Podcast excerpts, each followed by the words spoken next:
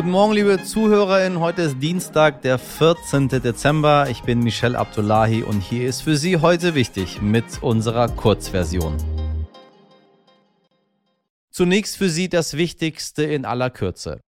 Schon heute starten in vielen Bundesländern offiziell die Impfungen für Kinder ab fünf Jahren. Spätestens Ende der Woche sollte der Peaks für die Kleinen dann überall möglich sein. Heute soll außerdem erstmals der neue Corona-Expertenrat der Bundesregierung tagen. Das Treffen findet virtuell statt. Mit dabei sind unter anderem die Virologen Christian Drosten und Hendrik Streeck sowie RKI-Chef Lothar Wieler.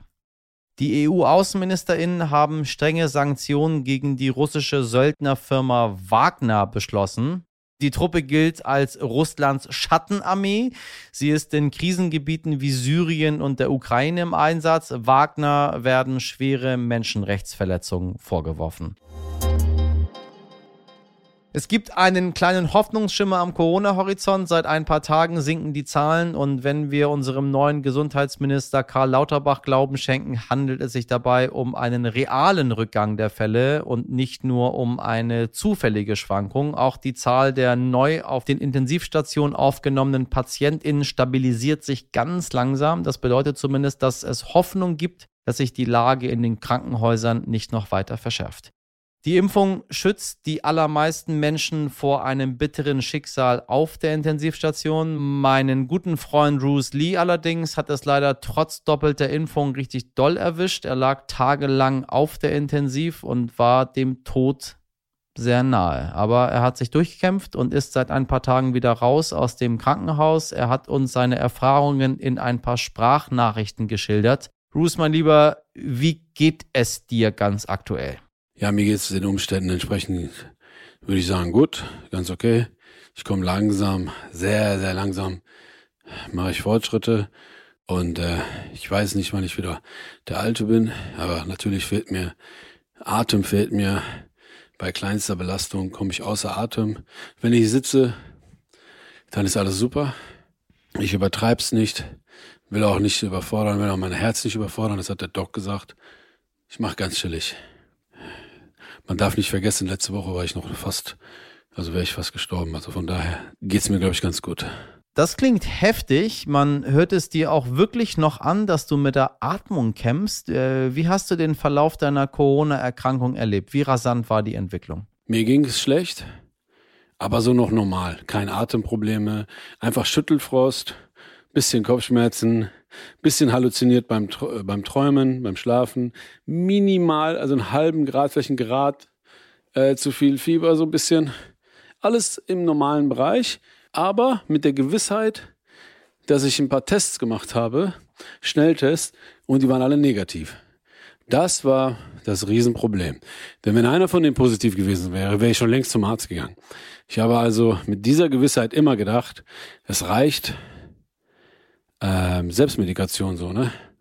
Und so ein bisschen gedacht, ja, hab hier, was weiß ich, Grippe, Erkältung geht schon wieder weg.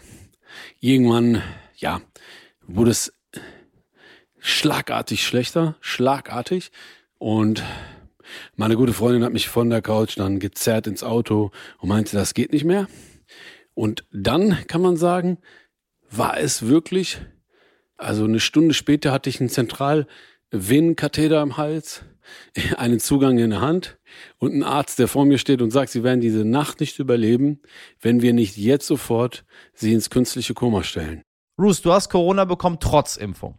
Was würdest du den Leuten sagen, die bis heute nicht geimpft sind? Normalerweise ist mir das scheißegal. Sollen die Leute, die soll jeder machen, wie der will, wie auch sonst.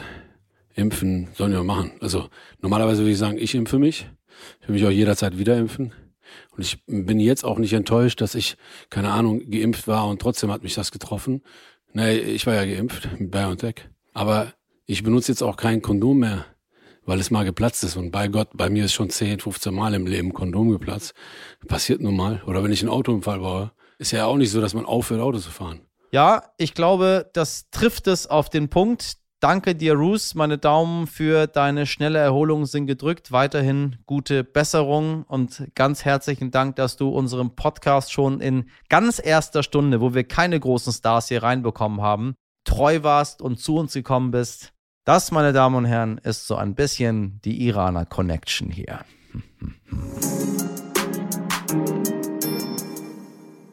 Die in den Gesundheitsämtern sind doch total überfordert.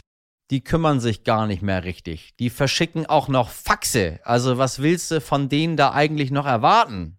Na, Kommen Ihnen diese Plattitüden, diese Phrasen bekannt vor?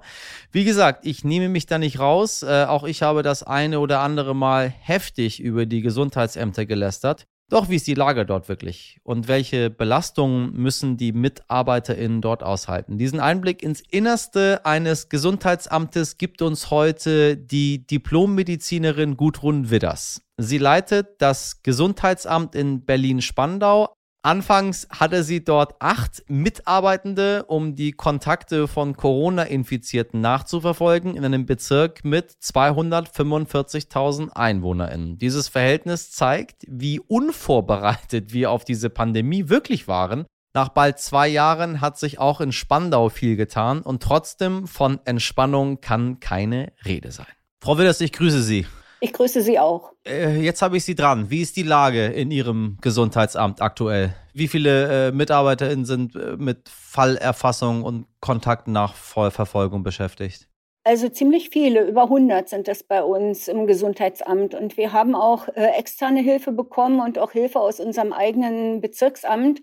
Und aus unserem eigenen Bezirksamt sind es jetzt zusätzlich zu unserem eigenen Personal, das sind schon so 50, 60 Leute, nochmal 40 Leute im Einsatz. Und dann haben wir die Bundeswehr, Soldaten bei uns auch im Einsatz, das sind dann nochmal 15. Und wir haben auch noch zusätzliche Mitarbeiter aus Zeitarbeitsfirmen. Also Sie können sich vorstellen, dass wir erhebliches Personal beschäftigen, um unsere Fallzahlen bewältigen zu können. Kommen Sie denn überhaupt noch hinterher? Also inzwischen wieder. Wir sind jetzt seit einer Woche ungefähr, haben wir geschafft, vor die Lage zu kommen.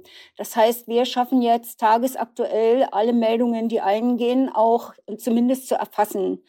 Und ähm, vor einer Woche, zwei Wochen sah das schon noch ganz anders aus. Da hatten wir fünf Tage, die wir im Rückstand waren. Was wünschen Sie sich aktuell äh, von der Politik für Ihre Arbeit? Was, was kann man verbessern? Wir haben ja immer das Problem, dass über die Gesundheitsämter ja gerne äh, gelacht wird. Dann sagt man, ja, die sitzen da mit einem Fax äh, und schicken da ihre Sachen in der Gegend rum. Äh, also den, den Irrtum. Richtig, genau. Den wollen wir jetzt mal hier mal beseitigen. Den wollen wir mal grundsätzlich ausräumen. Das heißt also, wir waren auch schon vor der Pandemie ganz gut ähm, ausgestattet mit, äh, mit Software und mit Hardware, dass wir Faxe bekommen bekommen haben, hatte den Grund, dass der Datenschutz darauf bestand, dass das nicht per E-Mail weitergeleitet wird ja. und hatte auch den Grund, dass die labordiagnostischen Einrichtungen nicht in der Lage waren, die Befunde in unserer Software zu übermitteln.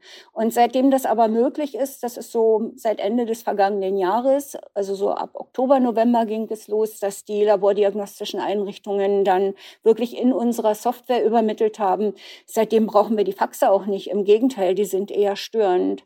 Aber das ist ein Irrtum, der nichts mit den Gesundheitsämtern zu tun hat. Und ähm, wir haben seit März vergangenen Jahres nonstop gearbeitet und auch mit einer hohen Einsatzbereitschaft aller Mitarbeiter, das wirklich an den Rand ihrer Kräfte ging und auch mit einer ganz hohen Expertise und Qualität in der Arbeit. Und bei den hohen Fallzahlen, die wir jetzt haben, kommen wir nicht zu unseren eigentlichen Aufgaben, die wir haben. Frau Dr. Witters, falls es nicht gesagt wurde, äh, in Ihrer äh, Funktion als Leiterin des Gesundheitsamtes Berlin-Spandau und stellvertretend auch für die anderen Leitungen der Gesundheitsämter, vielen Dank für Ihre Arbeit, äh, die Sie tagtäglich dort an vorderster Front erledigen. Und ich hoffe, dass trotzdem Weihnachtsstimmung aufkommt und wir da durch moderate Zeiten durchgehen.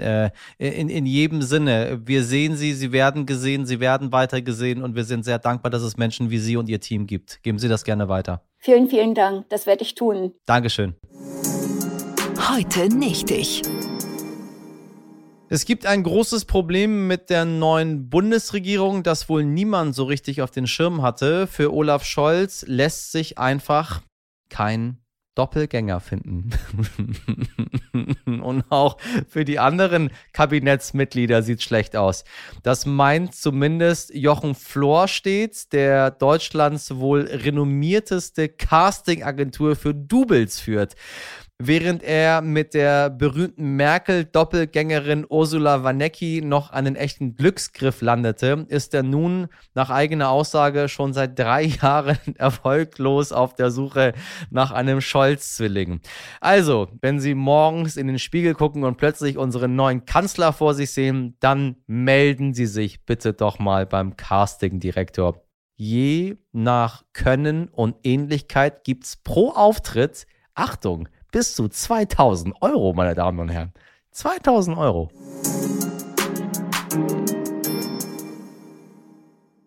Und das war unsere Kurzversion heute. Kleiner Tipp, wie immer lohnt sich auch unsere längere Version ganz besonders, falls Sie die noch nicht kennen. Faxen Sie uns doch auch gerne Ihr Feedback oder Anregungen rüber an 040 für Hamburg. Nein, eine E-Mail an heute wichtig stern.de oder tippen Sie auf den Folgen-Button. Haben Sie einen wunderbaren Dienstag, machen Sie was draus. Ihr Michel Abdullahi. Bis morgen.